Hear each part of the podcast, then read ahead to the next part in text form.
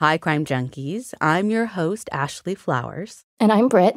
And the story I have for you today is about the senseless murder of a young mother in South Dakota back in 1980. A murder that would have likely gone unsolved until a bitter divorce shook loose the lead of a lifetime, along with some uncomfortable truths. This is the story of Candace Rough Surface.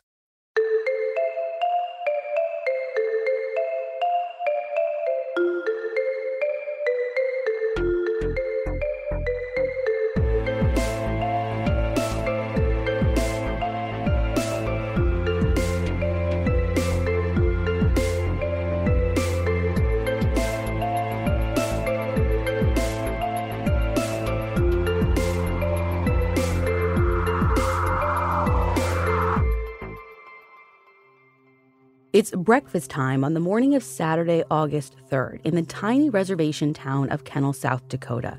And a woman named Alberta Rough Surface is at home with her two year old grandson, Homer. She's got her hands full already, so she's anxious for her daughter, Candace, who everyone just calls Candy, to get home and jump back into mom mode. You see, Candy had gone out the night before to have some drinks with friends, and Alberta's been watching Homer for her. And listen, she's happy to help. Like, Candy is a great mom who works hard to provide for her son, but Alberta knows she's still an 18 year old who likes to do 18 year old things, like heading out for some drinks at the bar with friends. Wait, at 18? Yeah, and it's actually on the up and up. According to Brian Bonner's reporting for The Monitor, at least one of the bars in Mobridge, this one called Joker's Wild, is actually able to serve low alcohol beer to people as young as 18. So they really like cater to that market. Anyway, so Candy's plan is to spend the night in this town of Mobridge, which is about a half an hour from Kenel. But as the day goes on and Candy still hasn't come home, Alberta starts to worry. She calls her daughter Clara, thinking, you know, if anyone's going to know where Candy is, it's her. And Clara tells her that she had seen Candy last night at the Silver Dollar Tavern, but Candy wasn't there long before she headed out. And did she mention where she was headed next? Not specifically, no. It was a busy night in Mobridge, apparently, and so Clara figures she wouldn't have had to go far to like run into even more friends. Clara says that she expected to hear from Candy that morning because she'd asked for a lift back to Kenel, but she never called. And so Clara just assumed that she found another ride, like with another friend or whatever. Because, like I said, everyone on the Standing Rock Indian Reservation basically hung out in this town, and it's only like a half hour away. So there's always somebody like going back and forth. It wouldn't be weird to just catch a ride. But the more Clara thinks about it, the more worried she gets about Candy. She tells Alberta, listen, I'm going to go look for her because surely one of her friends is going to know where she is.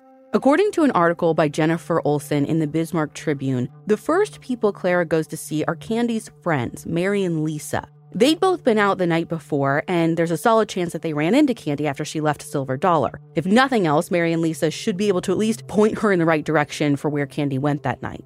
But Mary and Lisa, they are anything but helpful. Like, they don't seem to want to help Clara at all. And didn't you just say that these were Candy's friends? Supposedly, but they're not responding in the way that I'd expect, like, you to respond if my sister Alyssa was, like, standing on your doorstep looking for me. Right. They're just being, like, difficult, a little hostile, and just, again, it's not really the vibe Clara was expecting.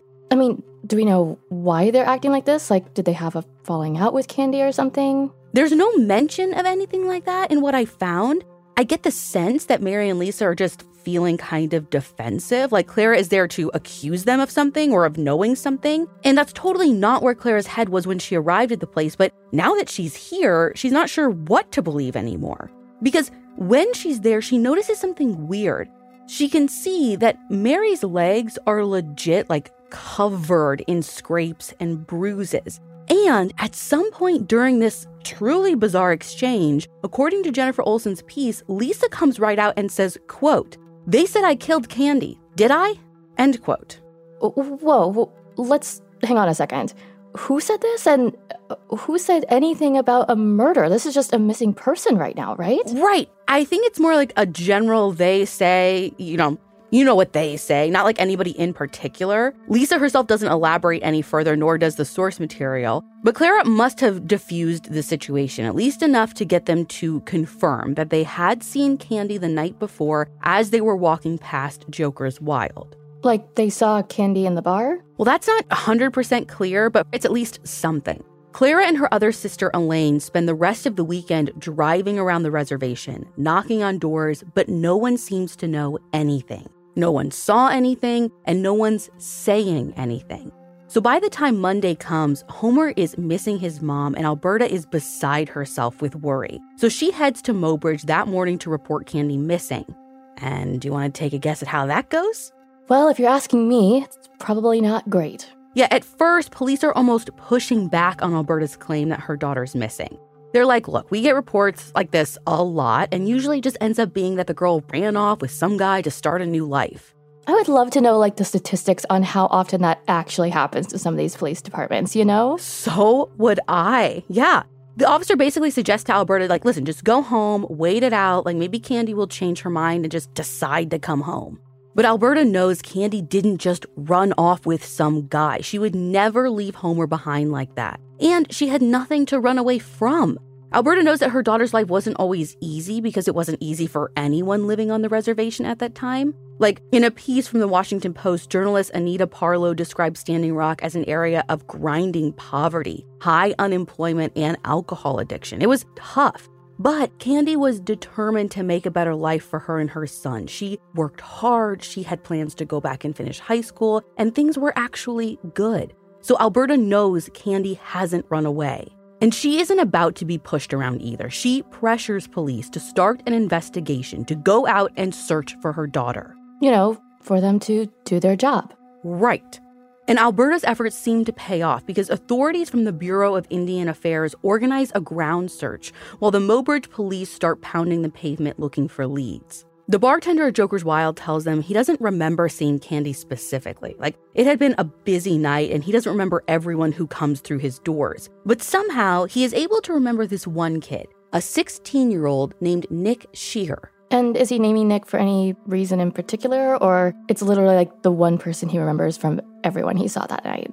I don't know. I think it might just be that the bartender, like everyone else in town, knows Nick and his brothers and his parents. Like they're basically from a prominent family in Mobridge, so maybe that's why he recognized him.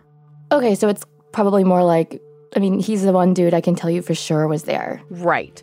Now, this is a long shot for sure, but whatever, at least it's something. So, police go talk to Nick. And he says, yes, he was at Joker's Wild that night, but so was like pretty much everyone else in town. And he says he doesn't remember seeing Candy there that night. But he also can't say for sure she wasn't there either. Like the place was packed as usual, and there were a bunch of guys from out of town hanging out there too. Ultimately, he says that he and his friends ended up leaving the bar pretty early that night anyway. So, as the closest thing they have to a lead fizzles out, they start to wonder if maybe Candy didn't just run off with some guy from the bar that night. What if they've been looking in the wrong place all along? What if the person that they're looking for came from closer to her own inner circle? The next person police want to talk to is Homer's father. His father was not involved in Homer's life like at all, and he doesn't have much of a relationship with Candy either, and he for sure wasn't with her at the Joker's Wild. He says that he was home all evening hanging out with friends, and police are able to back that up. The officer leading the investigation reports back to Candy's family that they are still investigating, still trying to track down potential witnesses and interview people. There are even a few reported sightings of Candy that they're looking into, one in another part of South Dakota, another in Minneapolis, but those eventually fizzle out too. And the whole investigation is slow going. And by slow going, I mean not really going at all. Even the media isn't reporting on her disappearance, and police aren't calling the family anymore either. They just say that they have nothing to report. But Candy's family isn't really buying this like no leads crap that police are telling them. They've seen this exact thing play out before. The entire town has. It is a tale as old as time for them. When an indigenous person goes missing or is found murdered, the desire to find answers is pretty much non existent. According to Anita Parlow's piece in the Washington Post, in this region of South Dakota, it has been that way for as long as anyone can remember. And Candy's family can't help but wonder if Candy were a white girl, would this investigation look different? Would she be home by now? And I mean, that's a fair question to ask, even just from the start when her mom was reporting Candy missing, all of the pushback that she got from law enforcement, you know, saying that she would likely run off for a better life, all of that feels like it's really based on race and not much else. Yeah. Now, unfortunately, the next lead in Candy's missing persons investigation doesn't come until the next year, in May of 1981, when a young ranch hand named Steve calls police and says that he just found a body. Officers had to meet Steve at a remote stretch of the Missouri River just a few miles north of Mobridge, where he leads police to the partially decomposed body of a young woman. Under her, police find five shell cases, all from a 22 caliber weapon. And when they scour the area, they find a small piece of plastic from a pair of eyeglasses. And that piece of plastic has a name on it. Candace Rough Surface. So, hang on. He just happened upon this body 9 months later? Yeah, so Steve says that he just happened to be out there that day, basically like monitoring the land bordering the river. And he said it's a regular part of his job. What made this trip different is the water levels, apparently, which always drop at this point in the season. And at this particular point, the waters in this part of the Missouri River were low enough to actually expose the bottom. Oh, so up to this point, no one had seen this body because it was covered in water. Yeah, in an episode of Swamp Murders on this case, one of the investigators who worked this case said that the remains were essentially like logged in mud. So it's not that he hadn't been to that area before, it's that even if he had, he likely wouldn't have seen anything. Mm-hmm. Ultimately, an autopsy confirms through dental records what was already presumed that the body found on the banks of the river was, in fact, that of 18 year old Candy Rough Surface. The pathologist found wounds in her head and her chest, five of them made by those five bullets police pulled from under her body, along with evidence of a sexual and physical assault. As you can imagine, the Rough Surface family is, of course, absolutely devastated by the news that Candy was never coming home. But they do find a tiny bit of comfort knowing that their case was now a murder investigation. And they hope that that would finally spur police into some real action. And it doesn't take long before police have what sounds like a promising lead. According to more of Jennifer Olson's reporting for the Bismarck Tribune, a local Mobridge guy tells authorities that his teenage son Mike and two other boys had been in that area of the river months before Candy's body was found. And they had reported seeing a guy like just running across the field. Could it have been the ranch hand, maybe? Well, no, it wasn't Steve, the ranch hand, because the Bismarck Tribune story describes this guy as wearing a trench coat, which in my mind is a strange thing to wear to a remote stretch of river. But in Swamp Murders, that episode, he's described as shirtless and wearing a cowboy hat. Okay, I have questions about both situations. Yeah, I don't know which of those descriptions is weirder, honestly. This is like, again, remote land in the middle of South Dakota, so maybe the shirtless cowboy look isn't actually all that strange. I don't know. But when police follow up with Mike, he tells them that the whole thing was just super sketch, mostly because there was nothing out there for that man to be coming from or heading to. It's just like acres and acres of empty land and river. And does he remember when this happened? Oh, he remembers exactly when it happened because it was the day after Candy went missing. Uh, that kind of seems like the kind of thing that would have been great to know, I don't know, nine months ago when they were first investigating this? Yeah, it would have been, except there was no reason to think that a weird dude running through a field near a river was at all related to Candy's disappearance. I mean, her last known location was miles from there at Joker's Wild, not to mention she hadn't even been reported missing by that time. I guess that's true. And do police ask the kid like what these teenagers were doing hanging out in such a remote area to see this guy in the first place? Yeah, so the kids say that they were fishing that day in the area, which is why they say they were there. Anyway, Mike tells the officers that the man they'd seen was white. He was in his late 20s, early 30s. And while there isn't any other descriptive detail outlined in the source material, he is able to give police enough of a description to create a composite sketch. But that isn't the only thing Mike gives them, because one of the other boys he'd been with that day was a name that had come up for police before nine months ago. Her ex boyfriend? No, Nick Scheer. So now they have Nick at the very bar on the very night Candy was last seen, and then at the location her body was found on the day after. Yeah, that feels like way more than just a coincidence. According to an article by Bob Bushner in the Sheboygan Press, at this point, investigators actually put Nick on their list of potential suspects in Candy's murder. But just then, a tip comes in about a man in Minneapolis who is making statements about Candy's murder. And that pulls investigators away from Nick and towards this other lead. And at that point, Nick's name is pretty much dropped off from the investigation altogether. Well, and early on in the investigation, there was like a lead in Minneapolis too, right? Right. They thought of like some supposed sightings of her. But what I find interesting is that they end up writing him off, even though that ultimately this Minneapolis lead turns out to be just another dead end. And so before long, the case is ice cold again. Police tell the rough surface family that they're still actively investigating, but cracking the case is going to require a lot more than what they're working with now. They said they need a breakthrough, but there is no breakthrough. And in fact, if you look at the media coverage out there on Candy's disappearance and death, you will find zero news stories from when she was a missing person in 1980, one published print article from when her body was found and identified in 81, and then nothing. And the sad truth is that at the time, people kind of forgot about Candy. The white community in Mobridge, anyway, according to Anita Parlow's Washington Post feature. But Alberta didn't forget. Clara and the rest of Candy's brothers and sisters didn't forget, and her son Homer didn't forget either. Although at two years old in 1980, he had precious little to remember and relied heavily on his grandmother to fill in the gaps about his mother that he didn't even get a chance to know. 10 years go by, then 15, and the family can't help but wonder if there will ever be justice for Candy. And then, in October of 1995, police finally get that breakthrough that they'd been hoping for when a detective in Wisconsin calls and says that they don't just have a lead for police to follow, they have a confession. The detective says that he'd gotten a call from a local attorney who had gotten some information from someone he had worked with who said, Hey, a guy told my daughter that he killed Candace Rough Surface 15 years ago in South Dakota. Now, the guy at the end of this chain of people is 30 year old James Stroh.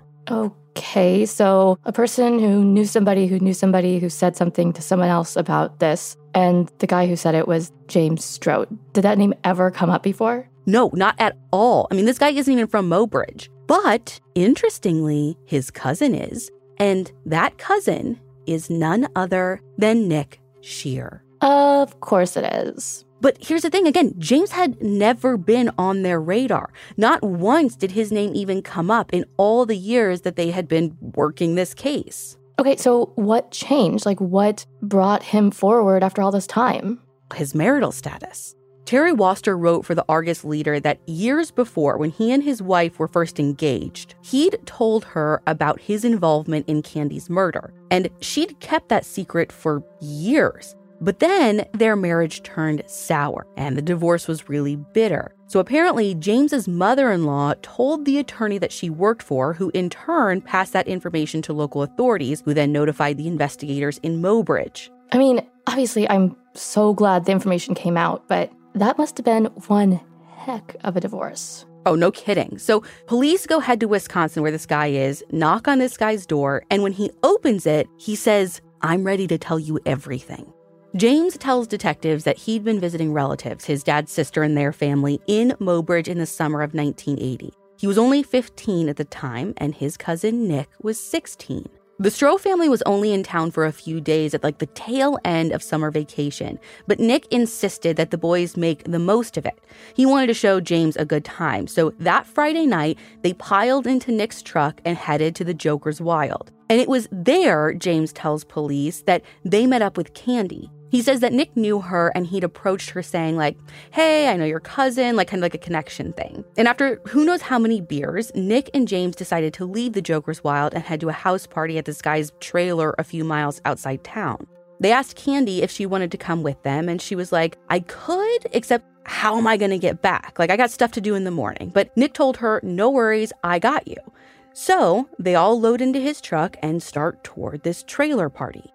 Okay, so quick question. Is Nick also drinking on this night? Like 16, drinking at a bar, and then driving his truck with passengers in it? Yeah. Yeah, that's exactly the scenario. And frankly, it's a miracle that they all made it to this party that night, but they did. Now, at some point in the night, one of the other partygoers starts making sexual advances toward Candy, to the point, James says, that she was really upset and wanted to leave. So he, Nick, and Candy hop back into Nick's truck and start heading back toward town. James says that in the truck, his cousin Nick started to make a move on Candy himself, and she was having 0% of it, especially after what just went down like minutes before. And so she started saying, like, this isn't right. I know you guys, I know your families, I know where you live, whatever. Right. Shannon Marvel reported for the West River Eagle that James says at one point she threatens to have someone she knows beat him and Nick up. James tells police that Candy actually hit him and that sent Nick into a tailspin. He pulled the truck over on the side of the road, got out, and then ordered both James and Candy out too. According to an Associated Press story in The Reporter, James says that Nick said, quote, We're going to do her, end quote. James says he was terrified, and that feeling only grew as he watched his cousin sexually assault Candace and then demand that James do the same. From there, he said they continued taking turns sexually assaulting and beating Candy to the point where she couldn't even fight back anymore. James says that's when Nick marched to his truck, got his gun, stood over Candy, and fired. He then ordered James to shoot her too, and he says he's pretty sure he did, though he doesn't remember for sure. Once it was obvious that Candy was dead, James says they stole the cash from her purse and split it up between them. And then they decided they needed to dump her body somewhere other than in the middle of that open field. But Nick didn't want to get blood in his truck, so instead they looped a chain around Candy's neck, secured it to the back of the truck, and then dragged her body nearly a mile across that open field to a little cove along the Missouri River where they dumped her body, where they dumped her purse, and her clothes. By this time, it was after midnight. Clearly, there was no light, and I'm sure they also didn't want to rouse any suspicion in case somebody came by the area. So they headed back home to Nick's place. But he says that they went back there the next day to make sure that there was no evidence left at the scene. So, hang on, is that what they were doing the day they went, quote unquote, fishing with their other friend? Yeah, I don't actually know if that was the same trip, but I have been wondering the exact same thing. Now, James tells police that he and his family left Mobridge to head home to Wisconsin the next day. And there doesn't seem to be anything to suggest that the Mike kid, the one who actually came forward back in 81 with the tip about the shirtless cowboy, or the trench coat guy, yeah, had any knowledge of the murder, let alone participated. But I mean, it's possible. Brian Bonner's piece in the Monitor mentions that there had been several other people at the trailer party that night, which, by the way, it turns out had been hosted by that guy Steve, the ranch hand who found Candy's body. yeah, everything's a little too connected for my liking. And also, James had admitted to telling like 15 people about what he and Nick had done over the years. And maybe Mike had been one of them, maybe Steve had been too, I don't know. Okay, but despite if they were or weren't, there were 15 people who were told the story, and it still took 15 years mm-hmm. for someone to say, hey, maybe we should take this to the police. Yeah, thank God someone actually did. I mean, think of how many cases never get solved because people just never come forward with what they know. I mean, we know people talk all the time. Mm-hmm. Anyway, all of this stuff is happening very quietly behind the scenes. Police work with James to get the whole story, which he agrees to tell in full in court in exchange for a lesser charge and less jail time. And remember how I said that there was one media story about Candy when her body was found and then it was like silence? Yeah. Well, the news that police have made two arrests in connection with Candy's murder is what finally breaks that decade and a half long silence. And you can just imagine the surprise in South Dakota when that happens. Oh, absolutely. And not just that, but for Mobridge's golden child to be involved as well. Well, initially, police don't even release the name of who they'd arrested because back in 1980, when the crime was committed, Nick and James were both juveniles, so they're operating under the rules for young offenders. But by the end of October, the case was moved from juvenile court to regular adult court, and that is when the public learns the names of the two men arrested for Candy's murder. Oh, so they were initially treated essentially as minors. Wow. I mean, I, I imagine the announcement that it was them then was huge. Oh, you bet. I mean, like, people in Mobridge were shocked. Like, Nick Scheer, the Scheer family, the family that the town literally named their arena after, Yeah, it is a shock to the system for the community, absolutely. But that's not how this plays out on the other side of the Missouri River, on the Standing Rock Indian Reservation. There, the news that two white men had been arrested 15 years after the brutal murder of a young indigenous mother is almost the opposite of shocking. It's like, of course they killed her and then got away with it for 15 years. This woman named Bea Medicine, an anthropologist who lives in the area, said something in Terry Woster's Argus Leader story that I want you to read. She says, quote, If the roles were reversed, a white woman and two Lakota men, somebody would have been convicted years ago, whether they did it or not. End quote. And that pretty much sums up the sentiment in Standing Rock.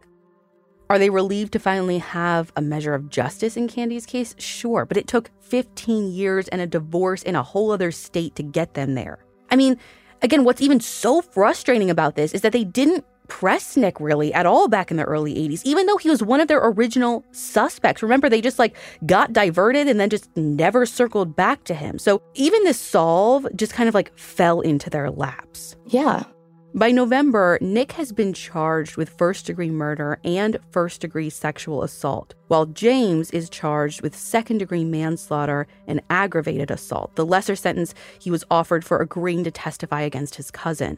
The preliminary hearing happens later that month, and in addition to James's testimony, the prosecution reveals that they also have tape of a call between James and Nick that had been set up to try to get a confession from Nick according to Bob Mercer's reporting for the Rapid City Journal. At that hearing, Nick says he's innocent, even in the face of James's direct testimony. The judge sets a trial date for the following spring for Nick, and while James still hasn't been officially arraigned, both of the men are being held in jail on a $200,000 bond.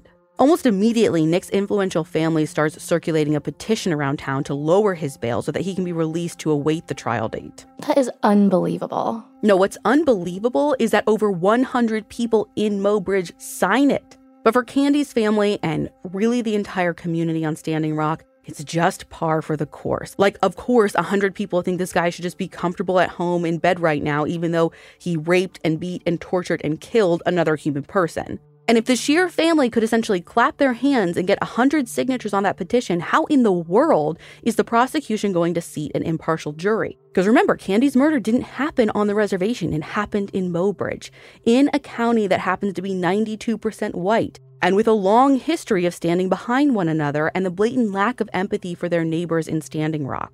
But you know what? Lakota people stand together too, and they are determined to find a way to get justice for Candy whatever that takes.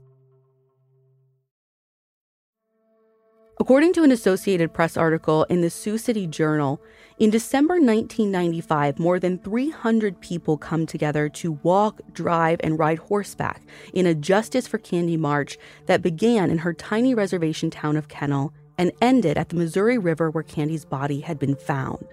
I mean, uh, don't get me wrong, I despise the fact that certain communities are literally forced to yell and scream and fight for justice like this. But it's also pretty incredible to hear that 300 people made that walk for Candy and her family. The question they have to face, though, as they're doing this is will it make a difference?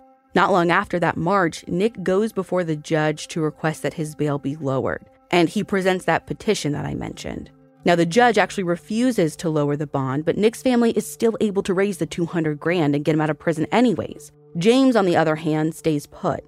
Before his trial even starts, Nick's defense team argues that the statute of limitations for the first degree sexual assault charge had passed, and so they're saying that the charges should be dropped. And technically, the law at the time said that a person had seven years from the time of the attack to bring charges against someone, and that clock had long since counted down. Okay, not to state the absolute obvious here, but can you explain to me how the that works if the victim is dead and can't report the crime? I, I, that doesn't make a single bit of sense to me. Right? Like the law has changed since then, thank goodness. But at the time, it was seven years, apparently, whether the victim was alive or dead. And because the law was what it was at the time, the judge agrees. And again, maybe not agrees like philosophically, but the law is the law kind of thing. So by the time jury selection is about to begin in Nick's trial in the spring of 96, the only charge he faces is for first degree murder. And what kind of sentence could that carry? Jennifer Olson's 96 story quotes the state's attorney saying that he may seek either the death penalty or life in prison, but that can only happen after a conviction. And there was a big if about whether or not a jury would even find Nick guilty. A lot of people around town are being like, wink, wink, nudge, nudge, yeah, this will be a fair trial, sure it will, which was a huge concern for police and prosecutors and for the family and community as a whole.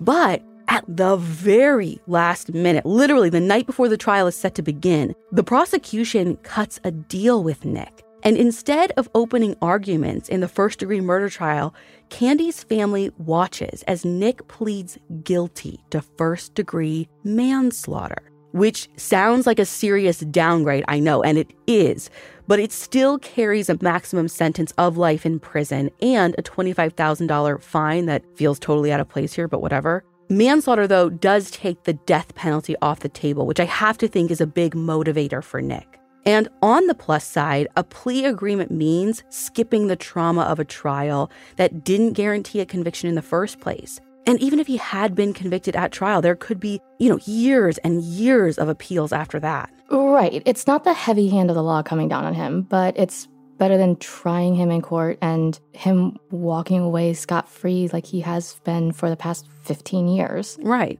The prosecutor told Bob Mercer from the Rapid City Journal that there's another reason the state supported a plea agreement in this case. Quote, it's important for the family and the community to see our little Nicky is a killer.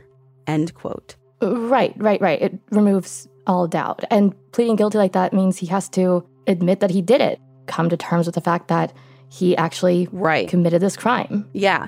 And you know, part of what her family and I think everyone is looking for is like answers to what exactly happened that night.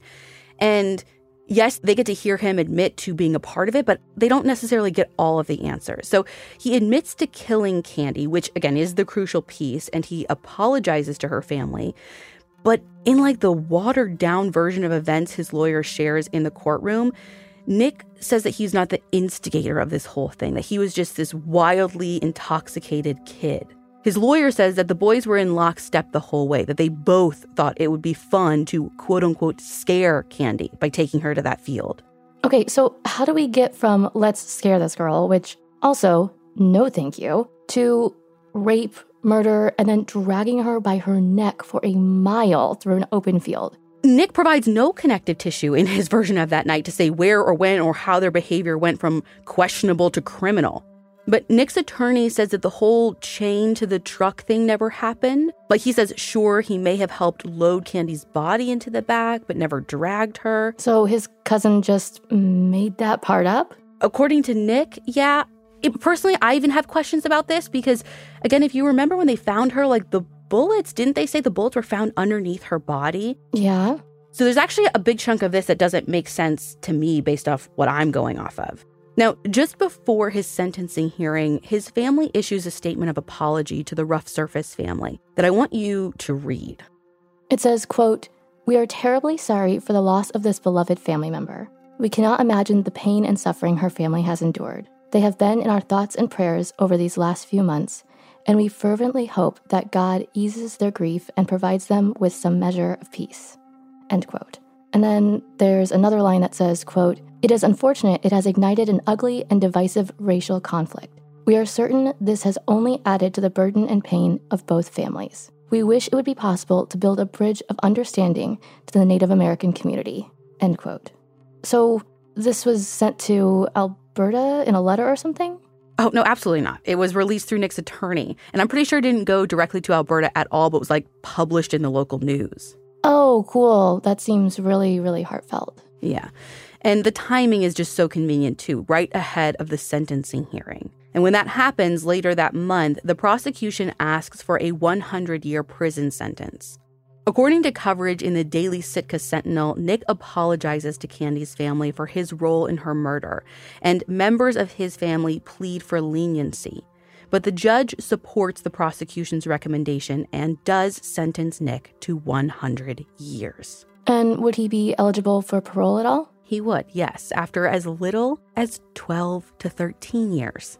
But the other part of the judge's sentence is a recommendation to the parole board that he not be granted parole the first time he requests it. So the prosecution feels like as long as he keeps his nose clean, he'll likely serve between maybe 15 and 20 years, maybe a little bit more. Now, a few months later, in July of 1996, James pleads guilty to second degree manslaughter and aggravated assault, and he's sentenced to 15 years in prison, which to me seems like an absolute gift considering the heinous nature of his crime. But I guess, like, when they're looking at this, they're thinking, you know, without his testimony, Nick may never have seen the inside of a jail cell.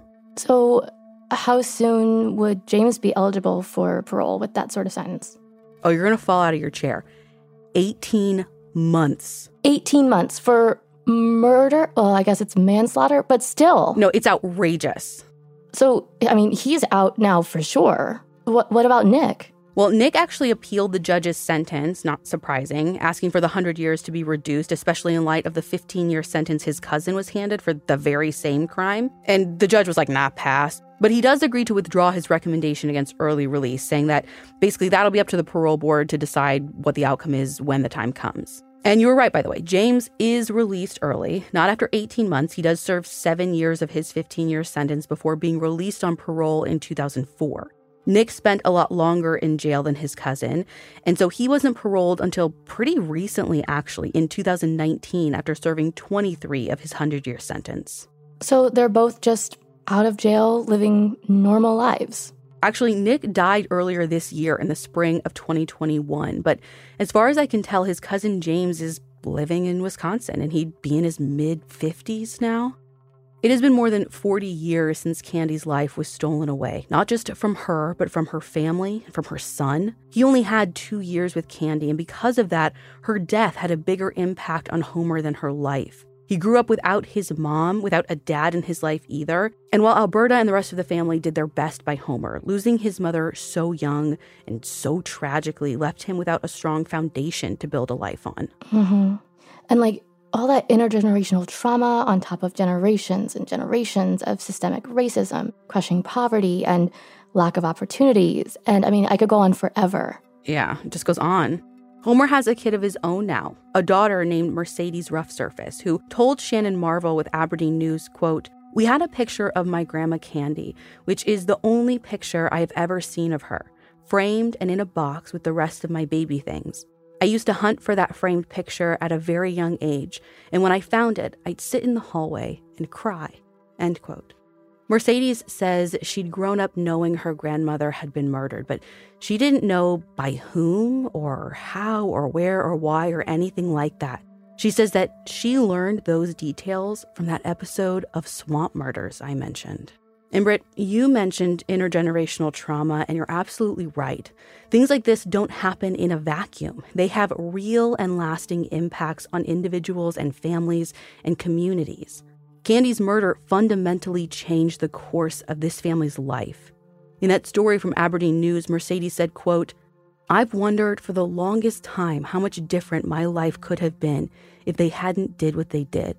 How much happier Homer could have been if he had his mom with him. End quote.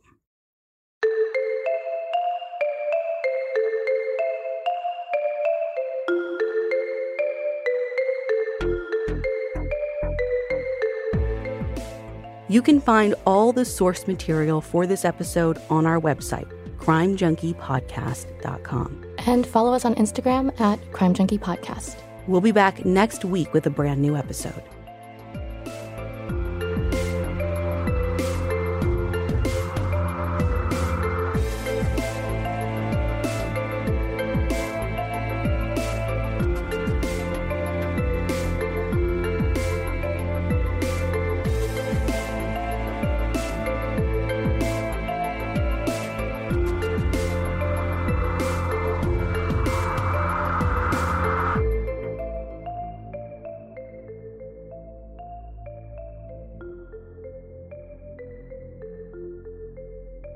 Crime Junkie is an audiochuck production.